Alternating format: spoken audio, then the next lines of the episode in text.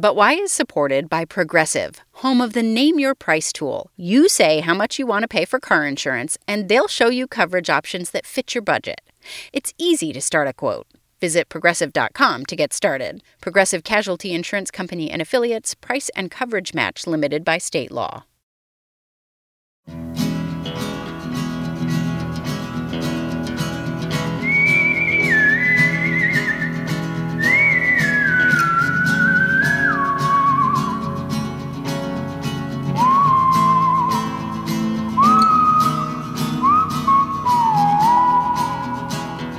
This is But Why, a podcast for curious kids from Vermont Public. I'm Jane Lindholm.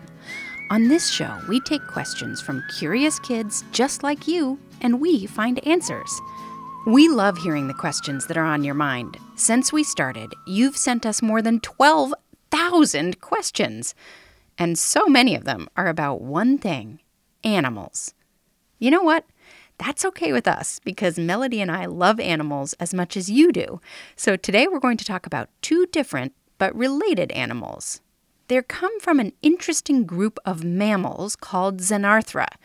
This is a group of animals that share some characteristics, including that they all look pretty unusual. These animals originally started out in South America and eventually moved into North America a couple million years ago. Most of the animals that fit into the Xenarthra category are extinct now, including a giant ground sloth that was up to 10 feet long. But there are still three types of animals alive today that fit into this category anteaters, sloths, and armadillos. Did you know that those animals are related? When we say something is related, we don't mean they're cousins. We mean that way back in time, they shared a common ancestor and through the process of evolution, those animals changed to become separate species. So, anteaters, sloths, and armadillos are all different but related, and today we're going to talk about two of them. Armadillos branched off from sloths and anteaters about 60 million years ago, so let's start with them. If you want to see most types of armadillos, you have to go to Central or South America. But one species, the nine banded armadillo, has moved northward into the United States states including Arkansas, Louisiana, Mississippi, Alabama, Georgia, and so forth. Uh, it doesn't really expand much north of, say, Nebraska because it's getting too cold there. Uh, they are a mammal. They do have hair, but they don't have very much hair. So being in a warmer environment is going to be best suited for it. That's Michael Perez. He's the natural science supervisor at the Fort Worth Nature Center and Refuge in Fort Worth, Texas. Melody and I paid Michael a visit to get a little more information about armadillos and to try to see one for ourselves. But Michael warned us right from the start they're not easy to spot, and they're mostly out at dawn, dusk, or after dark when it's not so hot. But we still wanted to know what to be on the lookout for. It's a, a small mammal. It has a uh, it's an overall gray body uh, with a relatively uh, long tail. The main description of an armadillo or thing to look for is an armored shell. It's like a, imagine a turtle without the bottom part of the shell. It's just the top part, and it's it has some flexibility to it, uh, but that's what is protecting the animal. So, and in fact, the name armadillo in Spanish would be armadillo, which would be little armored one. Little armored one, exactly right. So it does have that armor on it, uh, and it actually is covered on its head as well, a little bit. Has a, a very pointed pointed nose, little pointy ears as well. Not very, not well known for its ability to uh, smell or to see. Uh, so whenever it's going for food, it's rummaging through the ground, digging around for its for its food. That shell that gives the armadillo its name is probably the thing most people know about these animals. And Cecil had a question about it. I'm five years old. I live in North America. And how do armadillos get their shells. They're born with their shell. And it starts off pretty soft, but over time it hardens. And basically, the top layer is kind of a layer of keratin, very similar to your fingernails and hair and so forth. And then below that, you start getting into uh, bony like material. So that's what gives it the, the hardness and the ability to armor off, if you will, predators and so forth. And the point of the shell is to protect the animal from predators? Definitely. Uh, the armored uh, shell does protect it. Uh, it's a very hard surface. Now, there are some animal predators that can actually get through that, but for the most part, it is for protection, yes. Who are the predators of the armadillo? Uh, you can have around here in our area, we have coyotes, um, we can have alligators. Uh, we are in uh, Texas and we do get alligators. So if they're near water, uh, alligators a predator. Other places that may have bear can be a potential one as well. Just something with, you know, strong teeth that can basically get to it. How about cars? Oh, cars are probably number one. Now, one of the things we, we talked about how the armored shell is helpful to protect it. One of their behaviors or one of the things that they do is they can jump really high. So they jump really high. So as it's going on the road, and as I said earlier, their eyesight's not very great. So as they're walking across the road, they get startled and the cars come in, they'll jump and they just basically hit the undercarriage of cars and unfortunately leads to their demise. And they can jump, you know, three or four feet high. It's actually a good defense for them too, in the sense that outside of the road. But if they're uh, startled and they jump, that's going to startle you as well. At least it'll startle me if you see normally just jump vertical a couple feet. I'm like, whoa, I'm going to back up too. If I was a predator, I probably would initially jump back too, and then that would basically give it initial time to get away and escape its predator. So, there are lots of dangers for armadillos, and startling potential predators by jumping straight up in the air is a pretty good trick. But there's another way armadillos try to protect themselves. Five year old Charlie from Utah has a question about that. Why do armadillos roll up into balls? Well, they have the flexibility as any other mammal do. They can uh, basically curl up. Now, one of the things that um, people assume or think they do is curl up in a ball. Now, there are about uh, roughly approximately 20 different species of armadillos, and there are only two that actually have the ability to completely curl up. And those, I believe, uh, have like three bands. Now, the armadillo we have here in, in the US is called a nine banded armadillo. Uh, so it doesn't have the ability to completely uh, ball up, but there are some that do that. But it can just tighten up and, you know, try to have its body wrapped up as much as it can underneath that hard surface, but it can't completely ball up. But the hard surface, it is it like different pieces of armor so that the armadillo can move, or, or is it one hard, solid shell like a crab? No, it's it's broken up. There's bands. Uh, again, depending on what type type it is, like the three banded armadillo or the ones we have here in Texas in the U.S. nine banded. So it, it gives it that flexibility that it can be a little more mobile and you know it can move around instead of one single uh, shell like a turtle or what you describe as a crab. Anything else cool about armadillos we should know? Whenever they have their young, they have quadruplets. Mo- not all the time, but most most of the time they have quadruplets. Well, I think that's kind of fascinating. Imagine that, you know, oh, have four kid, four identical kids, you know, every time. It's like, oh my, you probably get over that pretty quick. Uh, so I think that's very fascinating. A very fascinating fact about armadillos. Some armadillos can live as long as 23 years, but in the wild, they generally live about 10 to 12. As I said, Melody and I really wanted to find an armadillo, so before we went to wander off through the wildlife refuge, we asked Michael where we should look. You're going to look for uh, a place with a lot of leaf litter down because underneath the leaf, leaf litter, you're going to have small invertebrates, insects, and so forth. So you want to go to an area like that. Second, you want to look at your soil type. And yes, I said soil, not soil. I'm in Texas, I say soil.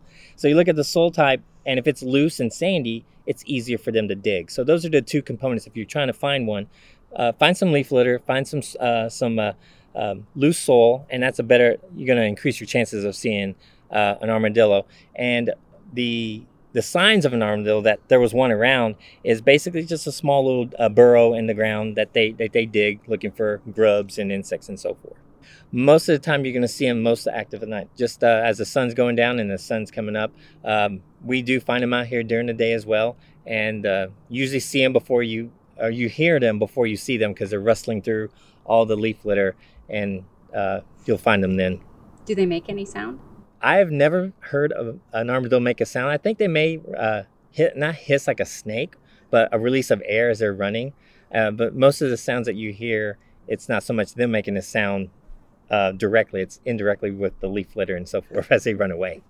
And they're pretty quick. They are pretty quick. You you see one run. Oh really? Oh yeah. Oh, oh yeah. After they've jumped. After they jumped, then you. scared you. Then then they can move on. So. After we said goodbye to Michael, we hopped in our rental car, hoping that even though it was unlikely, we'd see an armadillo in the 20 minutes we had before the park closed. And what do you know? We saw not only one, but three. And I have to admit something to you now. Any good radio or audio reporter knows that you should have your recorder running just in case something exciting happens. But Melody and I were so sure we wouldn't see an armadillo that we had already put all of our equipment away. And then, as we drove toward a pretty little lake to look for birds, we saw these three armadillos digging through the dry leaves looking for things to eat. We were so excited, but we didn't want to scare them, so we hopped out of the car and tiptoed over, silently watching. And we filmed them with our phones, so we do have some videos of these little critters we can show you if you head over to our Instagram, TikTok, or YouTube channels. We're at butwhy underscore kids. Anyway, there you have it. Your questions about armadillos answered. Coming up, In Search of Sloths. But first, a message for the adults who are listening. We have support from Paramount Pictures' new movie, If, in theaters May 17th. This movie introduces audiences of all ages to Bee, a curious young girl with the ability to see everyone's imaginary friends, aka IFs. Get it? Imaginary friends? Bee joins forces with Cal, an adult who can also see ifs, and together they embark on a magical adventure seeking to reconnect forgotten ifs with their long ago kids. Ryan Reynolds brings comedic energy to the film alongside precocious new star Kaylee Fleming. If you have or have ever had an imaginary friend, let if answer what if everything you believed as a kid was real? If is in theaters May 17th. But first, a message for the adults who are listening.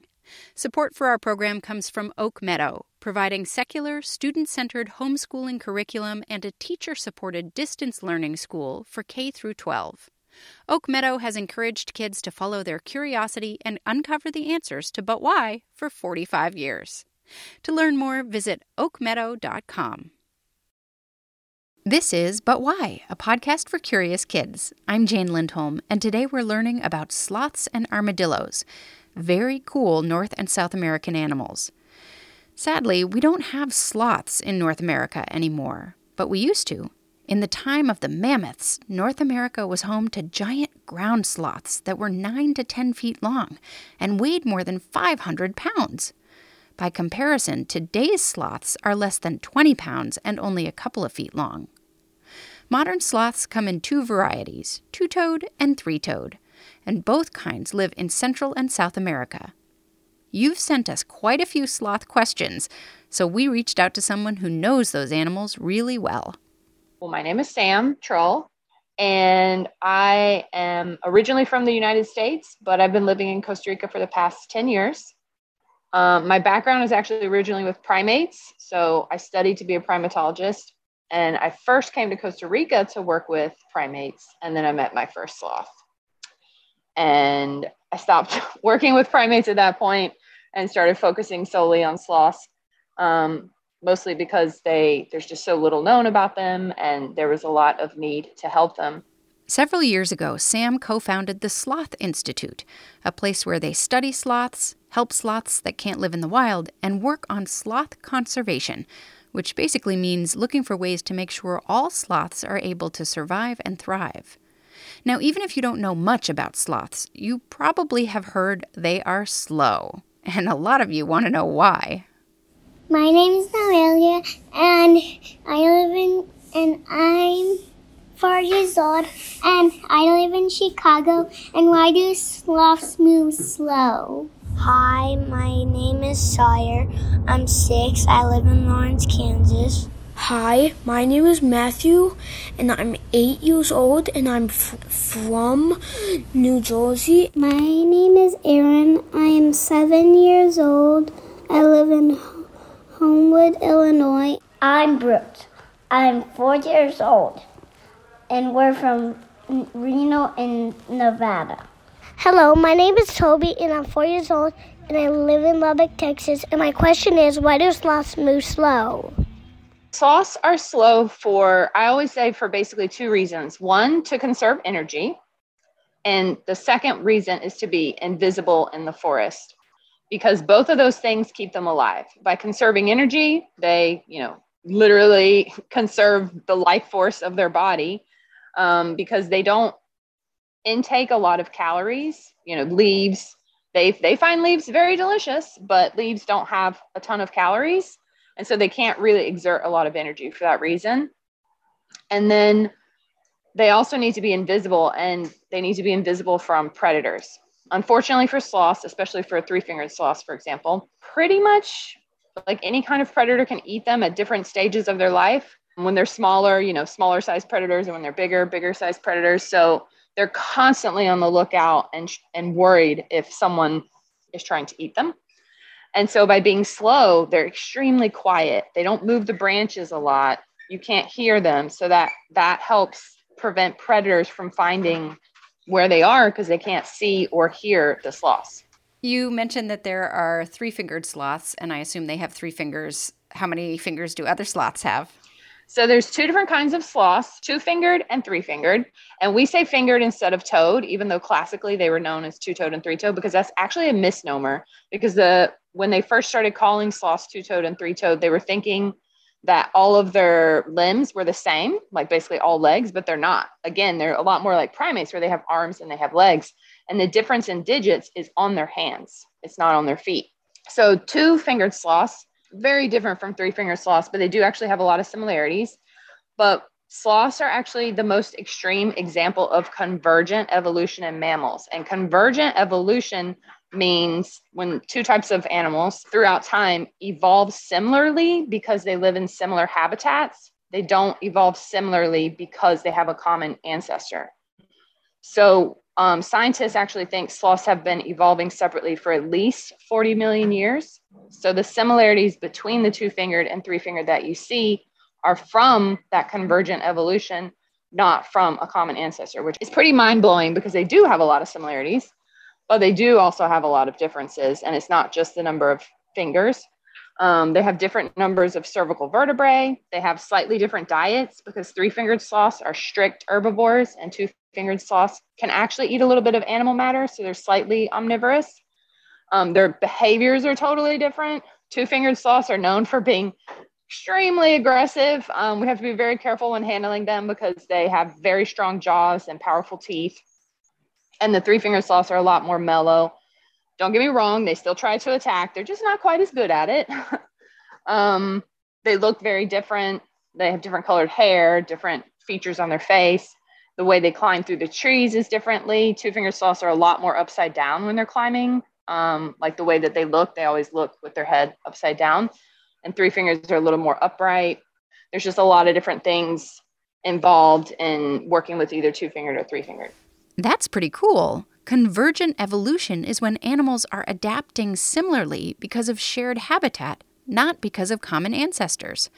They're still more closely related to each other than they are to, say, humans, but the main reason they have some of the same characteristics is because they live in similar places and developed their bodies and behavior to match that habitat. But back to their speed.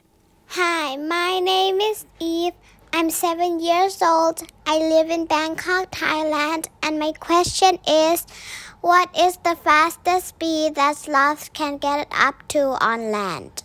You know, we've never actually clocked a sloth on land. Um, that's a so that's a great question, and actually makes me want to do like a little sloth race and see exactly how fast they can go. But it is definitely a lot faster than you would think. For example, it, it they do usually move faster than you know what you would see like a turtle. I would say they could probably go maybe I want to say like five feet in maybe 15, 20 seconds. The other thing too is they they move slowly, of course, but they can obviously they can definitely move faster than what you might normally see. But they also, when they're afraid, they don't move at all. They do this behavior where we call it's, it's like a freezing behavior. So sometimes people can interpret their slowness or their like non-movement for them just being a sloth, but it could actually mean that they're scared. Like for example, if you approach one in the wild and it's coming down a tree, well, they're coming down the tree probably to go to the bathroom but if you get too close, they might freeze and not move at all. And so some people might think, oh, it's just being a sloth, but actually they're afraid because you're close by. So they've stopped moving. Um, so they can stop and start. But if they're just moving along and not afraid, then I would say that's about how fast they could go. My name is Micah. Um, I'm seven and a half years old, I live in Appleton, Wisconsin, and my question is Do sloths do everything slow? Do sloths do everything slow? They definitely do not attack slowly. I mean, they can swat just as quickly as almost any other mammal I've worked with, like maybe not quite as fast. Like, for example, monkeys are crazy fast in the way that they can jump and things like that. But the swiping action that two fingered sloths do is extremely fast, and their biting action is extremely fast. So we we definitely have to be at our most aware to um, like for because when we rescue a sloth, let's say it was just attacked by a dog, they obviously don't know that we're coming to help them. They were just attacked by a dog. They're very afraid. They think that maybe we're just a predator coming to get them. So they resist the actual rescue process. Um, so we have to be very aware and make sure that we don't get hurt and that we properly restrain the sloth and get it into the kennel so we can get it back to our clinic. And yeah, they can definitely defend themselves extremely quickly. Here's a question from Cameron that we weren't sure about. I'm five and a half. I live in Ohio, Twinsburg. Do, why do sloths fall down when they're fast? Sam says sloths aren't known for falling down when they're trying to go fast, but they do sometimes fall from the trees sloths um, in general are pretty good at falling in that they, they actually have extra rib, rib vertebrae and so they protect their organs a little bit more than um, maybe other mammals that aren't as good at falling and they're just very sturdy so so long as they're falling on like a soft like forest floor for example eh, they're not falling on any human structures like buildings which are very hard or like extremely big hard like river rocks or boulders those things could be dangerous as well they can actually fall from like 20 meters and be totally fine. We've seen that multiple times. Um, they will move quickly in the trees when they're trying to get away from something they're afraid of, like other sloths, because sloths will fight each other as well, especially males when they're fighting over territory, i.e., fighting over females, because the females live within their territory. And so we actually have seen sloths move really quickly to get away from other males. And when they are moving really quickly, they're not moving as deliberately and making as intelligent of choices as they normally would. So there, so he actually does have a good point in that if a sloth is moving really quickly, they might be more likely to fall because they're not really thinking about what branch they're choosing to make sure that it's a good branch that isn't going to break. Annie is another kid who was wondering about um, some of the things that you've just been talking about. I'm six years old. I'm from Little Rock, Arkansas. My question is, how do sloths get away from predators? the first and foremost is being invisible, so trying to hide. So the best thing is to try to keep the predator from knowing they're there. But if the predator knows that they're there, um, one thing they can do is move to a part of the tree that's the predator can't really follow them. For example, here in Manuel Antonio, where we work, their top predator is the ocelot. And ocelots can get them up in the, the tops of the trees in the canopy and also on the ground because they're extremely good climbers. However, they're not quite as good at climbers as sloths and they can't go to the little tiny um, ends of the branches like sloths can. So if a sloth were to go out to the, the edges of the branches, that would be very helpful to avoid something like an ocelot because they would not be able to follow them. And then they would obviously just stay there until the ocelot gives up and goes to get someone else. That wouldn't work so well for birds of prey that obviously are coming from above, um, which is why in general, hiding is the best. And then, however, we have also seen sloths, again, like two fingers especially, fight off predators and they swat and they bite and they basically just try to make the predator think, oh, this is too hard. I'm going to find someone else. Hello. My name is Lucas. And I'm four years old and I'm from Alberta, Canada. I was wondering why sloths have long nails. Oh, I love that question what's interesting is that the the claw part that you see the it is like you very accurately said more like their fingernail because um there's bone underneath that. Um it's the last the last like bits of their fingers and their toes are within that keratin sheath which is like fingernail material. And um and it goes to about three fourths of the length of what you see is bone underneath and the reasons for it are probably because it really helps them climb. You know, they're able to grip really well with that. Um, they can grip big trunks with the with the sharpness of the ends of their their nails. and they can also defend themselves with it. Um, they have extremely strong grip with those fingers and those toes. They have special tendons in their fingers and toes that allow them to hang without exerting any energy um, because they just hang and it automatically the tendon locks on what they're hanging from. And again, that helps them to conserve energy. So the the way that their fingers and toes are shaped with the keratin sheath really just kind of do a blend of things for them, helping them climb, helping them protect themselves. And with the special tendons, they're they're able to really conserve a lot of energy. Long nails are just another way that sloths have evolved to adjust to their environment and defend against their natural predators. But sloths don't have defenses against unnatural predators. Some of the new threats facing sloths are caused by humans. A big one is forest fragmentation, where there are things like roads, houses, parks, and other things that can break up the forest.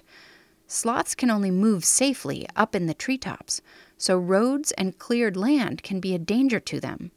Another big problem is power lines. And oftentimes, the electric cables that go along the roads, they also will go through the forest and get very close to the trees, but they're uninsulated most of the time because that's the cheapest way to do it.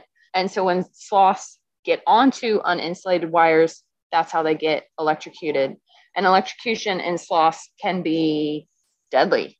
We've got a pretty good success rate of saving sloths from electrocution and being able to rehabilitate them and release them back to the wild. But a lot of times, ones that do survive still lose a limb.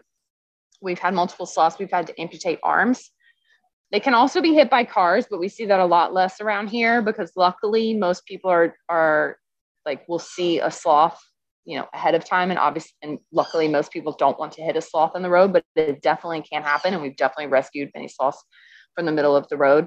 And then because of habitat fragmentation and having more dogs in their environment, which you already said is an unnatural predator because domestic dogs are not supposed to be in the jungle killing wildlife.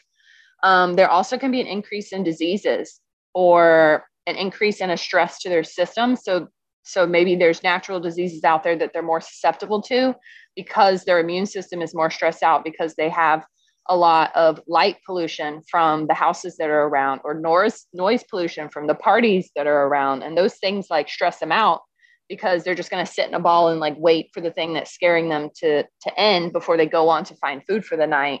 So if kids ever have an opportunity to see a sloth in the wild, should they not take that opportunity because humans are helping to contribute to some of the dangers to sloths? How can kids who are really excited about everything you're talking about be the best helpful people to sloths?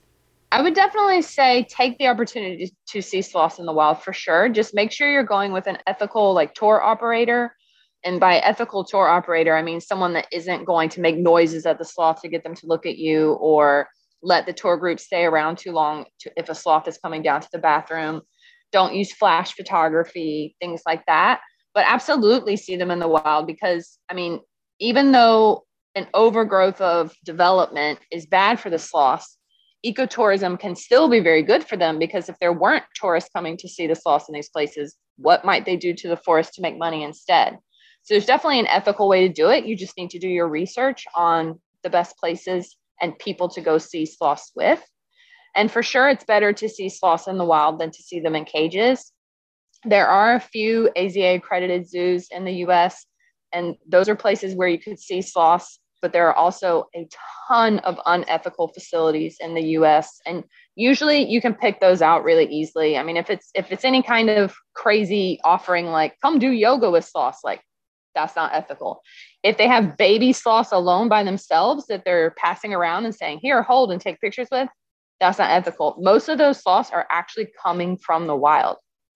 Sadly, it's legal to purchase sloths from the wild in the US. You can, there, it just depends on the country where you're purchasing them from. So if it's an unethical facility like that, you're going to see things like babies alone. They're going to be pushing holding them and taking pictures and feeding them or doing crazy activities around them because really they're just trying to make money for their own facility that has nothing to do with conservation or education and they're definitely purchasing the animals from the wild so for sure do not support those places um, and and when you do if you are lucky enough to get to come to costa rica Um, just make sure you're visiting national parks with guides and people that are going to help show you responsible wild sloths.